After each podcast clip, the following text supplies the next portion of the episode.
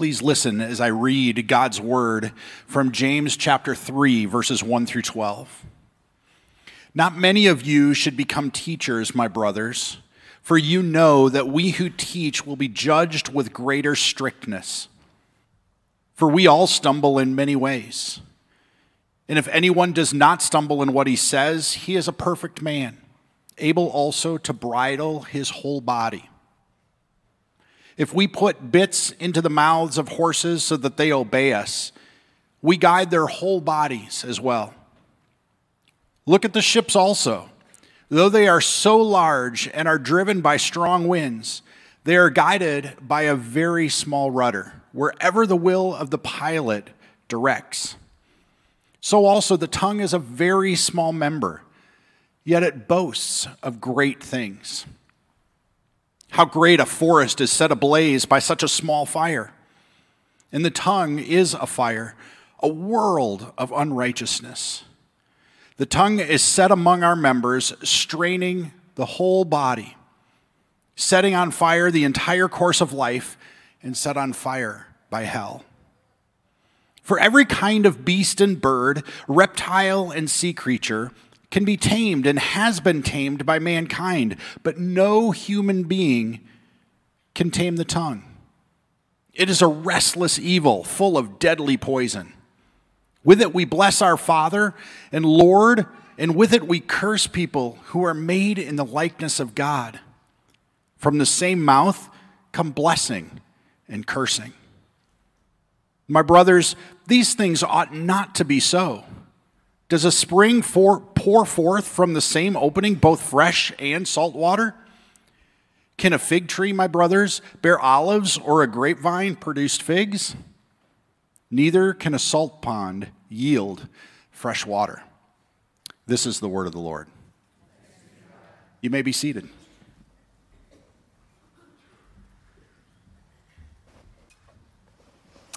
Good morning, everybody. I'm Tom. Uh, welcome to uh, the Christ Community Lewa campus, and to all of you who are online, welcome today. It's a beautiful day in Kansas City. I love the fall. It's an amazing, and I love N F L football. Now, the Chiefs have given us, well, some concerns, uh, but the sports world has actually been focused somewhere else this week. Have you noticed?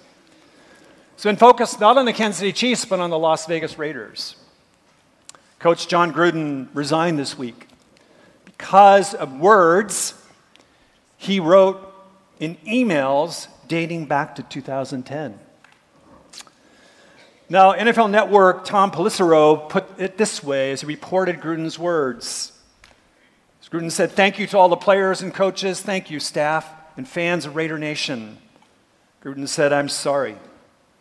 I never meant to hurt anyone." Now, Coach Gruden's apology and resignation was such a visible reminder for all of us how massively powerful our words really are. Think with me for a moment. Words can lift up or tear down. They can unite, they can divide. They can make us laugh, and they can make us cry. Words can deepen a friendship, and words can destroy a friendship. Words can build bridges, and they can burn them. Words stick with us. They leave a lasting imprint on us. Recall a time when someone else's words, think with me for a moment, stopped you in your tracks. Those words were so painful you couldn't breathe after you heard them. Words simply cannot be taken back. Think with me a time you wished you could take that word or words back. It may have been an offhanded comment to a friend, a coworker, a family member. Regrettable words may have been in a text you sent, or a Facebook post, or in a heated argument at work, at home, with our children, our siblings, with our spouse, or close friend. We all have stories of regret, don't we? When it comes to our tongue. I know I do. And transparently, some of my most regrettable moments in my entire life is not surrounded or ensconced in something I did, but rather something I said. And in our information age, technology has only enhanced the power of words. Our words now go faster, farther, and have a much, much longer shelf life than any words ever uttered in human history. Our tongues, your tongue, my tongue, have never been more powerful. And the question that raises this morning for all of us is, how do we avoid speaking words we or others who hear them will regret? This is the question brilliant and inspired first century writer James helps us address this morning. So if you have a Bible, please turn with me to the New Testament book of James, chapter three, James three. Now, as a church family across our campuses, we have been exploring this inspired New Testament book. In a message series we've entitled Real Faith. There is a very long line of tradition, as close to certainty as we get, great confidence that the book of James was likely written by Jesus' younger brother. Think about that as we enter his thoughts. James knew Jesus very, very well. I'm six of seven children. I know my siblings well, I'll tell you. And as a devout Jewish man, he ends up worshiping his brother as Messiah, God in human flesh. Keep that in mind as we explore this text. He learned from Jesus by both Jesus' life and, yes, by Jesus' words. And James writes in very down-to-earth wisdom where the Christian faith, yours and mine, meets the very challenges of everyday life. He gets real in a hurry. And what we are going to discover is the theme of this text, and that is real faith changes how we talk. In other words, when we embrace the gospel, the gospel inevitably brings a new lip style. One of wisdom, of truth, of love, of grace, and yes, transparency. Now, as we explore this text this morning, follow the flow of this text that James lays out. He gives us three laden wisdom reminders that are progressive in its literary progression. These are the three that arrange the text. First, James will say, our tongues tell us a great deal. Our tongues tell us a great deal. On the heels of that, he then pivots and says, our tongues have great power. They tell us a great deal. They have great power. And he builds to a literary crescendo to describe, third, our tongues do great damage. Okay, that's the, that's the flow of the text. First, the first reminder we're going to look at is our tongues tell us a great deal. Now, after reminding teachers, particularly who traffic in words, of the accountability of their words, he begins to talk to all of us, regardless of our vocation. Look with me at verse two. James writes, for we all stumble or make mistakes, that's the idea, in many ways. If anyone does not stumble in what he says, he is a perfect, the word here is integral or whole, a perfect person able to bridle his entire body. What James is saying first in his discussion of the tongue is our tongues are very revealing. Our tongues reveal the badly frayed fabric of our humanity. And this is what James is saying. He puts us a bit back on our heels. What we say says a lot about who we are. What we say says a lot about who we are. In other words, metaphorically, a The tongue is like a barometer of our inner world, our virtue, our spiritual formation. The tongue tells us what's really inside of us. In other words, our works, our words, sorry, speak to the genuineness or disingenuousness of our faith. They speak to our spiritual maturity or our spiritual immaturity, our integrity or our lack of integrity, our emotional intelligence or our lack of emotional intelligence. They tell us of the filling of the Spirit or the grieving of the Spirit. And Jesus speaks profoundly to this, brilliantly as he always does. In Matthew fifteen, verse eighteen, Jesus makes the strongest emphatic assertion in the text. What comes out of our mouth proceeds from what? Our heart. Jesus gets right to the heart of the matter, and the matter is the heart.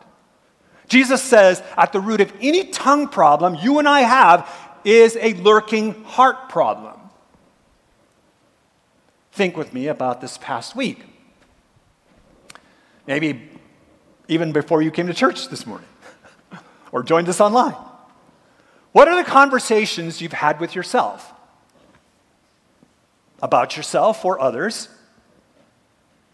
Those non-verbalized words also speak to our heart problem. Only a changed heart makes possible the change of the tongue. So first, James tells us, as he explores this thing called the tongue, our tongues first tell us a great deal. They are amazingly revealing. But notice, secondly, the reminder where he goes next, a wisdom-laden reminder that our tongues have great power. This is the second reminder of the text. Look with me at verses three through five. James continues, if we put bits in the mouths of horses so they obey us, we guide their whole bodies as well.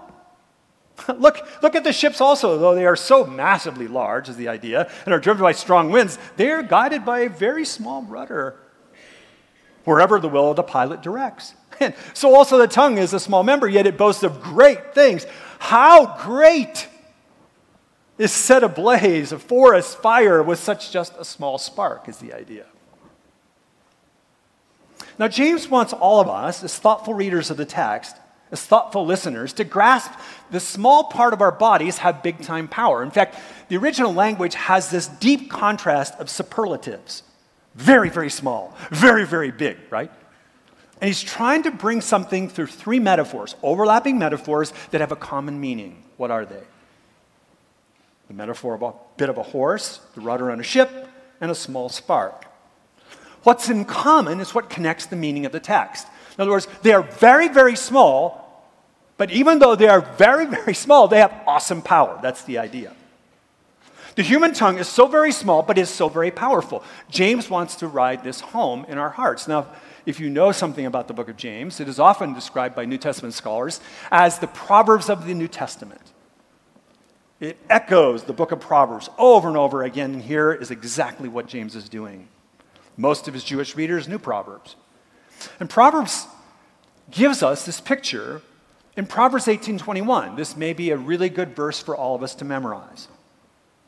Proverbs eighteen twenty-one says, death and life are in the power. Literally, Hebrew is in the yod, the hand of the tongue. The N I V translates Proverbs eighteen twenty-one really well. It says the tongue has the power of life and death. That's exactly it. This is what James is saying. Life and death. This is not hyperbole. This is wisdom. What is the writer of Proverbs saying as James echoes him? What he is saying, then in a very mysterious way, a very powerful way, your words, my words, can change the course of another person's life. In other words, Proverbs and James are reminding us that in our tongues, in our words, we hold the flourishing or lack of flourishing of others, of a community. The physical, emotional, relational well-being of others is in our tongue. Eugene Peterson, in his wonderful paraphrase of the Message, does it so well. He says, our, a word out of your mouth may seem of no account to you, but it can accomplish nearly anything or destroy it. Now, if you've ever taken a firearm safety course, one of the first things that is impressed on you over and over are the essential safety rules to handle a gun. And the first safety rule is this. It is ever present. Always treat a firearm as if it is loaded. What is the first thing a responsible person does when they are handed a firearm? They immediately check to see if it's loaded, because you treat every gun as if it's loaded.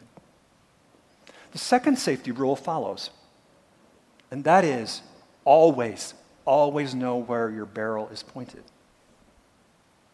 These two firearm safety rules are ever present.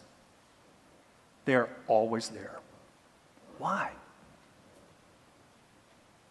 Why? Because with a firearm, you and I hold the power of life and death in our hands. And once you fire a gun, you can't unfire it. This is the picture James gives us of our tongues. They are like firearms.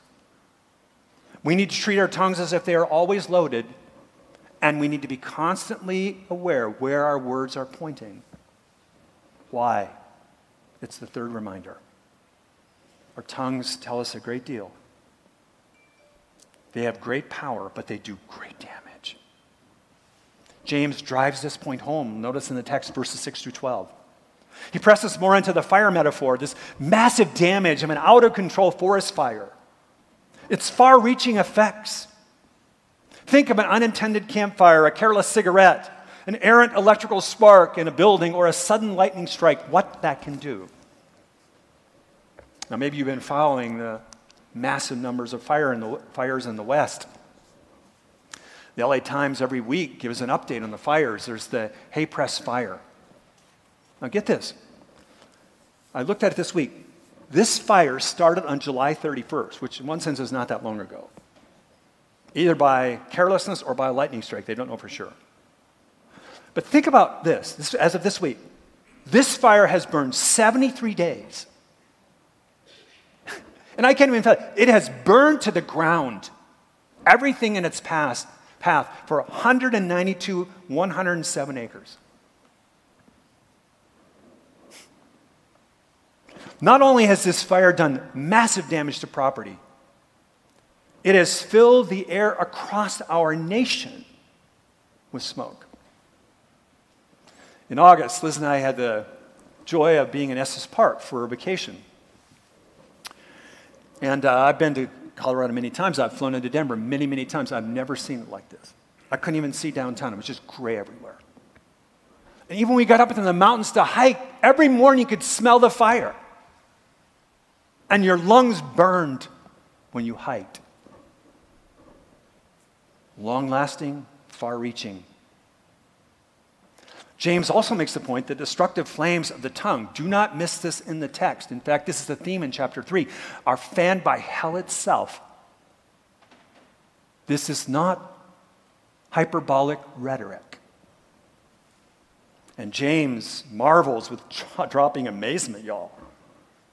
Now, while many creatures can be tamed, the tongue cannot be tamed. His point is the tongue is harder to control than the most ferocious beast. Now, I, I love J R Tolkien and all his works. Lord of the Rings, I hope you do. It's a masterpiece of capturing our imagination of the most ferocious, scary beast in Middle Earth. And uh, there's a whole bunch of them. I think I have one picture of, of one of them. But, like, think of all the creatures that scared the out of you, right? The wargs, the orcs, the trolls, the goblins, vampires, bats, giant spiders, werewolves, serpent, dragon, all of them. There's just a whole bunch of them. And this is the imagination stoking James is giving us. Think of all the creatures in imagination and real world that are so terribly scary. He says that's nothing compared to what's inside your mouth. Wow, ferocious beast. See, one of the most damaging uses of our tongue is to shame others. Doctor Curt Thompson, what a, what a privilege it was to have him here the last couple, three days. Uh, and if you missed the Thursday night lecture, uh, I'd encourage you to go to our website. The first few minutes, there's a little bit of a problem, but once he starts really speaking, so just go through that first. We had a little technical issue. Don't miss it. But he reminded us over and over again of the peril of shame, how evil uses shame. And let me say, James reminds us, our words are often the primary hellish conduits of shaming others. Notice what the text says. James alludes to this with the language of cursing. When we curse others, what do we do? We devalue them, we shame them. And he says, hey, they are made in the likeness of God. Right? Few words explicitly said or implicitly implied are more damaging than shame on you. And in verse eight, James describes the out-of-control tongue. If that's not enough, as a restless evil, a deadly poison. And yet that's not even all. In the next chapter, in verses eleven through twelve, James describes the tongue as playing God himself, usurping God's judgment prerogative. Our tongues play God in other people's lives. Look at verses eleven and twelve of chapter four. He says, "Do not speak evil against one another's brothers and sisters. The one who speaks against a brother or sister judges his brother or sister. He speaks evil against the law and judges the law. But if you judge the law, you are not a doer of the law, but a judge. There is only one lawgiver and judge," right? That's God himself, "who is able to save and to destroy, but you are, but who are you to judge your brother?" Now, James uses words for evil here that have all kinds of semantic nuance, broad semantic nuance. The idea here is speaking evil is ideas often of, sh of shame-filled, of slanderous, of tearing down kind of words that are contemptuous. When we do that, we play God. Speech James is referring to is not proper speech. Of course, the Bible speaks a lot about proper speech. Speaking the truth in love, as important that it is, it, speaking words that, this is speaking words that devalue other people or put them in a bad light. Words that are contemptuous, raise suspicion about people, and are damaging barbs of shame. James also says here in chapter three, I mean, most of it is pretty strong warning, but there's a sliver of, of hope here. Our words can do good, right? Notice the language of blessing. Life-giving. We can give life to others through our tongue. Mark Twain, the great American writer, loved Mark Twain. He once said it so brilliantly. He said, "I can live two months on a good compliment." That's me. Not false flattery. That's different. See, we, we are so tied together. We live and feed off other people's words of love and affirmation. And again, speaking the truth in love. So James says, watch our tongue. Our words tell us a great deal. Secondly, they have great power and they do great damage. So the question again in wisdom is, how do we pursue a wise lip style? How do we do it? James reminds us, notice what the text says. Don't try to tame your tongue. Instead, train it. Don't tame it, train it. Like other spiritual disciplines, at the end of the day, it is never about merely just trying harder. It is about training better with Jesus as his yoked apprentice. Now, let me suggest three guidelines for tongue training. First, watch your tongue. Growing up, my tongue was a big problem. Maybe you think it still is, I don't know. My mom knew it early on, man. I had all kinds of words, and a lot of them were rotten to the core. And she would often look at me, because only a mom could do this out of love. She would all, all kind of look at me when my tongue was completely out of control. And she would say, "Son, watch your tongue. Son, watch your tongue." And there were a few times where she went to the kitchen sink with her dish rag, with a bunch of soap, and she said, "Here, wash that out." Now, of course, that soapy towel didn't change my heart, but it raised my awareness physically of how my heart needed attention and my words and my tongue needed lots of training. Now, as a daily discipline, I needed to learn to keep my eye on my tongue. And frankly, a big part of my problem, I'm sure none of you have this, is I was simply talking too much and listening way too little. Watching our tongue means many things, but for many of us it means not using it so much. Fascinating, isn't it, that James already talks about this in James one nineteen. I see a lot of nodding.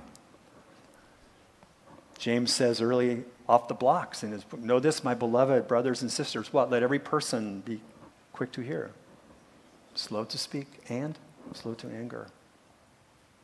Now, I have a long ways to go in training my tongue, and I'm much more measured in what I write or speak these days.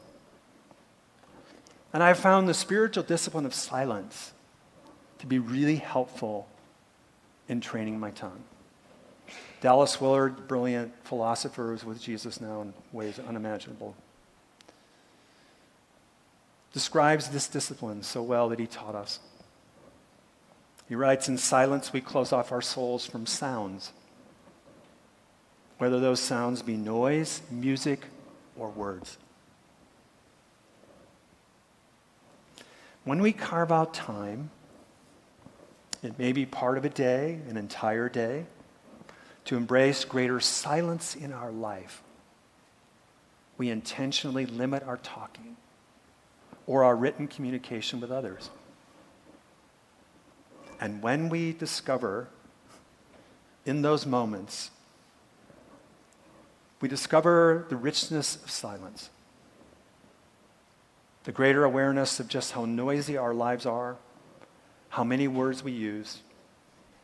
We also, in the discipline of silence, become more attentive to how many of the words of others we do not truly hear. And perhaps most important is how seldom we hear the loving, encouraging, coaching, still small voice of God. In training your tongue, first, watch your tongue. Secondly, listen to your tongue. Slow down and listen to what your tongue is saying. What is your tongue saying about others? But even more importantly, is listening carefully to what your tongue is saying about you. What are your words revealing about the present state of your heart? And like all true listening, listening to your tongue requires a posture of attentiveness. In his excellent book, I highly recommend The Attentive Life by Leighton Ford. The Attentive Life by Leighton Ford. He points us to the peril of inattentiveness. This is what he says. Think about this. Slow down. Listen. Perhaps, he writes, inattentiveness is our greatest sin, not only against him, but against ourselves. Growing in Christ-likeness requires a Holy Spirit empowerment of awareness in our lives, a growing attentiveness to our heart-fueled words. Living a more attentive life is something we intentionally practice, not only individually, but together in the context of spiritual community. A wise lip style is lived out and formed in spiritual community, and will mean for all of us to learn, to practice watching our tongue, listening our tongue, and lastly, disciplining our tongues. The Apostle Paul speaks a lot about discipline, doesn't he? He spends a great deal of time speaking about the importance of words within the local church community, if you read his writings. And when writing to Pastor Timothy, who is serving the local church at Ephesus, he pens these words in First Timothy four seventeen, or four seven. Train yourself for the purpose of godliness, God-likeness. The Greek word used here, that we get, we get the English word gymnasium from. And we must not miss this. As yoked apprentices of Jesus, our spiritual formation into greater Christ-likeness involves ongoing, consistent training. There is no substitute for this. Neither is there any shortcuts. Optimum physical health, we know what, needs regular disciplined exercise. And that is very true of our spiritual life. Spiritual growth and formation is not merely about trying harder. It is about training better with Jesus. This is why James says, the tongue cannot be tamed by merely trying harder. But the tongue can be trained as our hearts are continually transformed in grace. We must remember that grace, properly understood, biblically understood, is opposed to earning or merit, period. But it is not opposed to discipline and effort. Grace, rightly understood and experienced, empowers a lifestyle of spiritual discipline. The Apostle Paul emphasized this very thing in the local church at Ephesus. He says, in the first three chapters, he captures the glory of the gospel, right? That Jesus came to this earth, he lived a sinless life, he died on the cross as an atoning death, sacrifice for our sin. He defied death by his glorious resurrection, and he invites you and me by no merit of our own to be forgiven completely and experience a brand new creation life now and for all eternity. This is the glorious news of the gospel. And then once he frames that in chapters four through six, he says, okay, what is the implication of that gospel life? Surprise, surprise. He goes to the tongue. Ephesians four twenty-nine. And if you've not memorized this text, this may be one of the most important applications of this morning's message. Paul says, as gospel people, we have a new lip style. And this is what he says in Ephesians four twenty-nine. Let no unwholesome word proceed from your mouth, but only such a word as is good for edification, according to the need of the moment, that it may give grace to those who hear. If you and I want to get a handle on our tongue, if we want to watch our tongue, listen to our tongue, and discipline our tongue, that it might be a force for life and not death, then we need to apply Paul's wise words here of a gospel lip style. This is what I would suggest Paul is giving to us as tongue safety training. Like a firearm, our tongues are always loaded. The question is, where are they pointed? And is the safety on? There are three safety questions embedded in Ephesians four twenty-nine that Paul wants God's faith community to continually raise before we speak. And these are the three. First, are my words edifying? Paul says, let no, not some, let no unwholesome word proceed from your mouth. The word wholesome has a sense of truth and grace, but it, Let no, I'm sorry, let no unwholesome word proceed from your mouth, but only such a word as good for edification. That means building up, giving life to others. So the first question we ask is, are, are my words edifying? Are they life-giving? Second, are my words necessary? Let no unwholesome word proceed from your mouth, but only such a word as good for edification, according to the need of the moment. Fascinating, he says, the moment. Are the words I want to say, are they necessary at this time? Many times, dear friends, your words and my words do not simply need to be said. In fact, James is echoing Proverbs ten nineteen. What does Proverbs ten nineteen say? Where there are many words, transgression is unavoidable, but he who restrains his lips is wise. Do you connect the corollary there? Many words, many transgressions. Of course, there are going to be times we need to say words, right? In love, truth-telling is essential. There are times when words need to be said, carefully, thoughtfully, to call out sin or injustice, or to defend others, or to encourage others. And it's not just what we say. Proverbs says how we say it matters, right? For example, a gentle answer turns away wrath. It's also tone.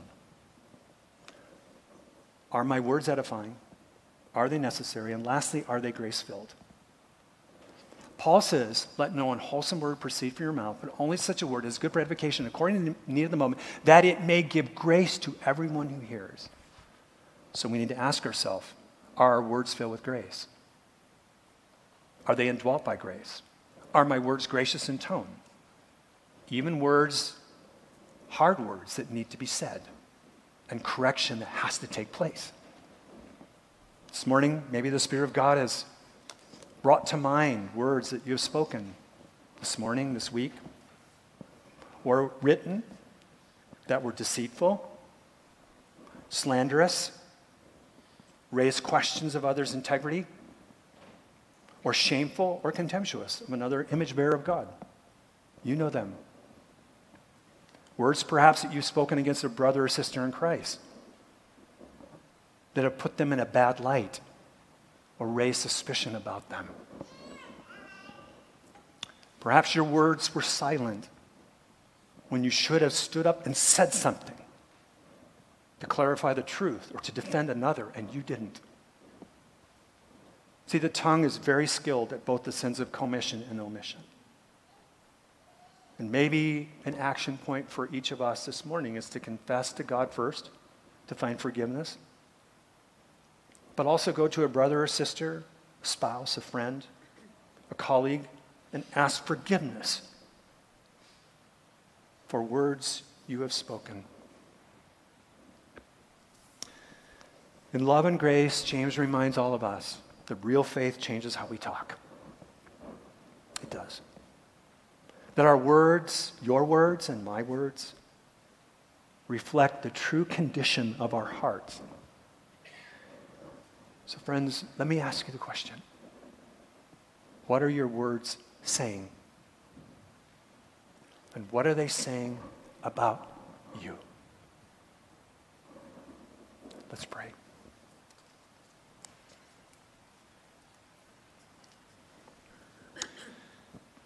Father, with the psalmist we pray, may the words of our mouths and the meditation of our hearts be acceptable to you. You are our rock, our redeemer, our audience of one. And may our words be life-giving to others. Amen.